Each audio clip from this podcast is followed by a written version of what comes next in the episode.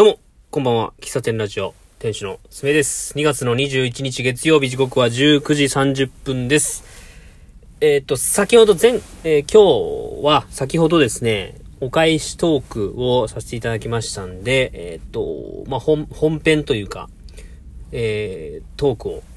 改めてしようかなと思うんですけども、えっ、と、先日ですね、えっ、と、演劇のね、チケットを買ったんですよ。で、えー大阪の演劇に、大阪と東京であるやつで、で、まあ、大阪に、のやつを、まあ、取ろうかなと悩んでて、えーっと、1月から2月、こう、先行予約とか、まあ、そういう、抽選がね、2回ほどあったんですけど、まあ、全部ダメで、で、えーもうこれは一般販売を待つしかないなと。一般販売が3月なんですけど、一般販売になると、ま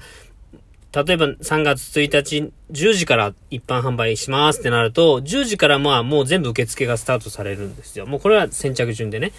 それはまあほぼほぼ無理やなと思って、半ば諦めてたんですけど、あのー諦めてたんですよ。もう、もういいかなと思って、その演劇自体行くのを、まあ、もう諦めてたわけなんですけど、うんと、まあ、たまたまね、えテレビ見てたら、その、演劇に出演する方がね、出てたんですよ。で、その方は、まあ、舞台で活躍されてたり、ドラマに出てたりするんですけども、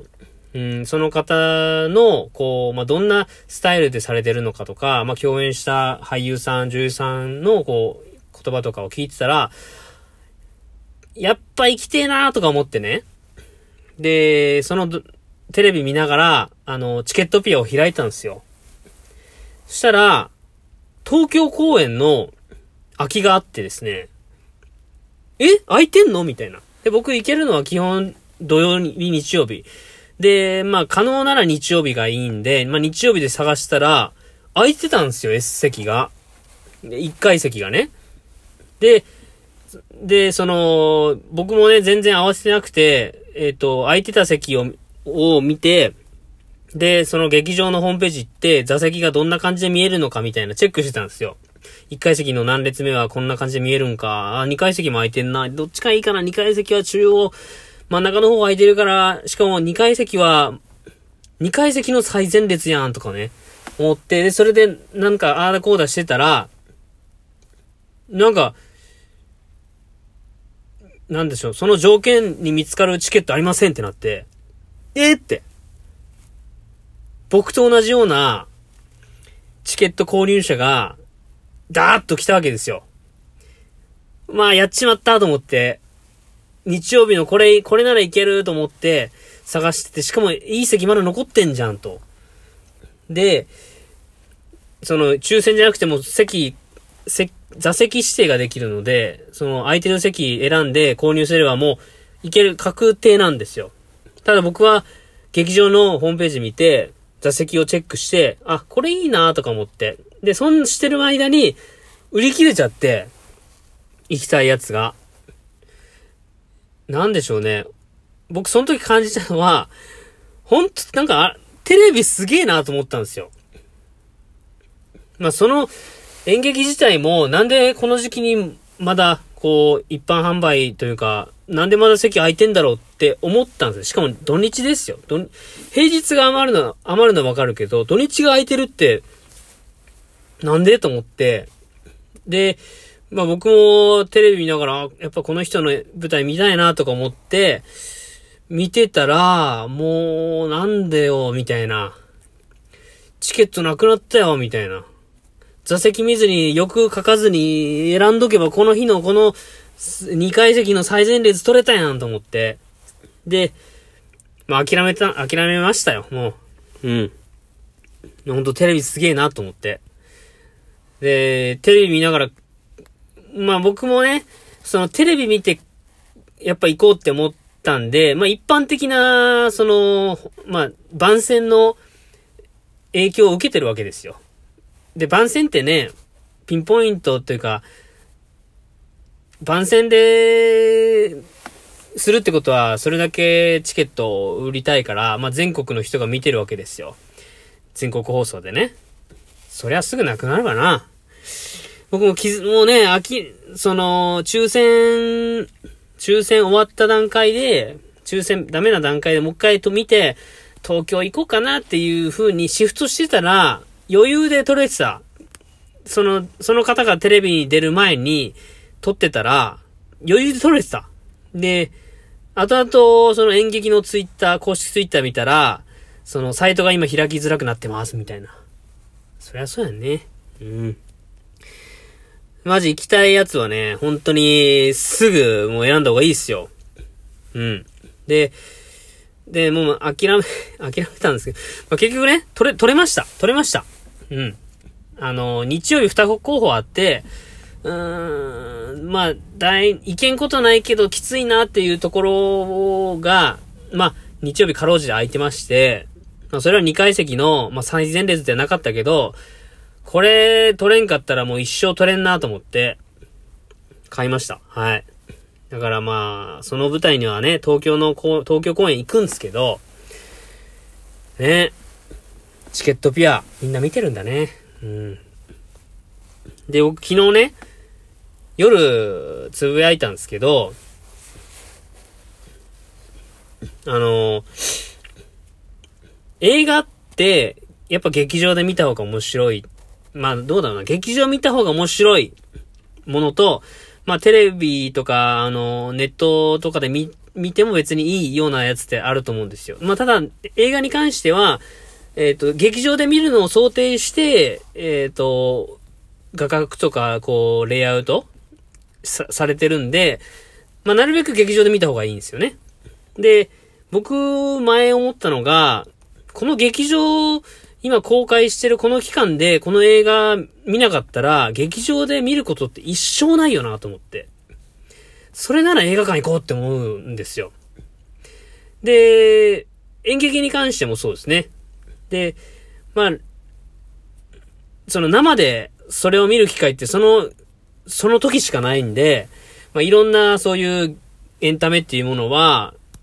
劇場で見るに越したことがないんだけど、その、演劇もね、で、ライブも、コンサートも。ただ、その演劇とかが、演劇とか映画とかって、何が僕、違うかっていうと、DVD とかブルーレイになるかどうか。ネットフリックスで配信されるかどうかの違いなんですよね。特に演劇ミュージカルっていうのは、DVD、こう、円盤化っていうんですけどね。DVD 化を円盤化っていうんですけど、されな、されにくいんですよ。で、それ、僕もなんかこの人の出てる作品とか、この監督の作品もう終わってるけど、なんか、ネットフリックスとかでやってないかなとか、DVD とかでや、借りれないかなと思って調べたら、演劇とかミュージカルは、円盤化されにくいっていう記事があって、まあそれは理由としては、もともと演劇を見る人っていうのが少ないから、それをわざわざ DVD 借り、買ってとかいう人がもともと少ないんで、えー、っと、演劇を作る過程でそこに割く費用がないと。で、売れる見込みがないから作らないと。いうことなんですよ。で、演劇の場合は、その、撮るときに、客席を多分一部使って撮影しないとちゃんと撮れないから、その分の客席のも見込めないし、あの、演じてるか、演じてるその俳優さんも、円盤化になるって分かってると、なんか嫌な方もいるらしいんですよね。うん。まあそういった諸々の理由で演劇って円盤化されないんですよ。そうすると、まあ映画はね、映画とか、まあコンサート、まあコンサートはあんまりないけど、DVD 化されるじゃないですか。だから見れなかったとしてもいつか見れるんですよ。でも演劇とかミュージカルに関して、まあ能、能とか歌舞伎とかもそうですね。一生見れないって考えると、行ける時に行った方がいいよなーってね、思ったんで、ちょっと、ね、なんとか、その、先日のチケット販売で、まあ、変えてよかったなという気持ちですよ。うん。まあ、芸術とか、そういった、なんでしょうね、体感するもの、そのコロナでね、劇場に行き、劇場の観客数も削減されたりとかしてますし、ライブもっていうね、生で感じる芸術とかエンタメができづらくなってきてますけど、やっぱりね、息遣いを感じられたりとか、その、なんでしょうね。編集できない、一個一個の、その朝舞台と夜舞台でまたな、雰囲気が変わったりとかもするらしいんですけどね。そんなんをね、考えましたね。本当に。まあ、僕は演劇とか、そういったミュージカルっていうのは結構その俳優さん縛りで行ったりすることが多いんですよね。どっちかというとゲ、ミーハーなとこはあるんでね。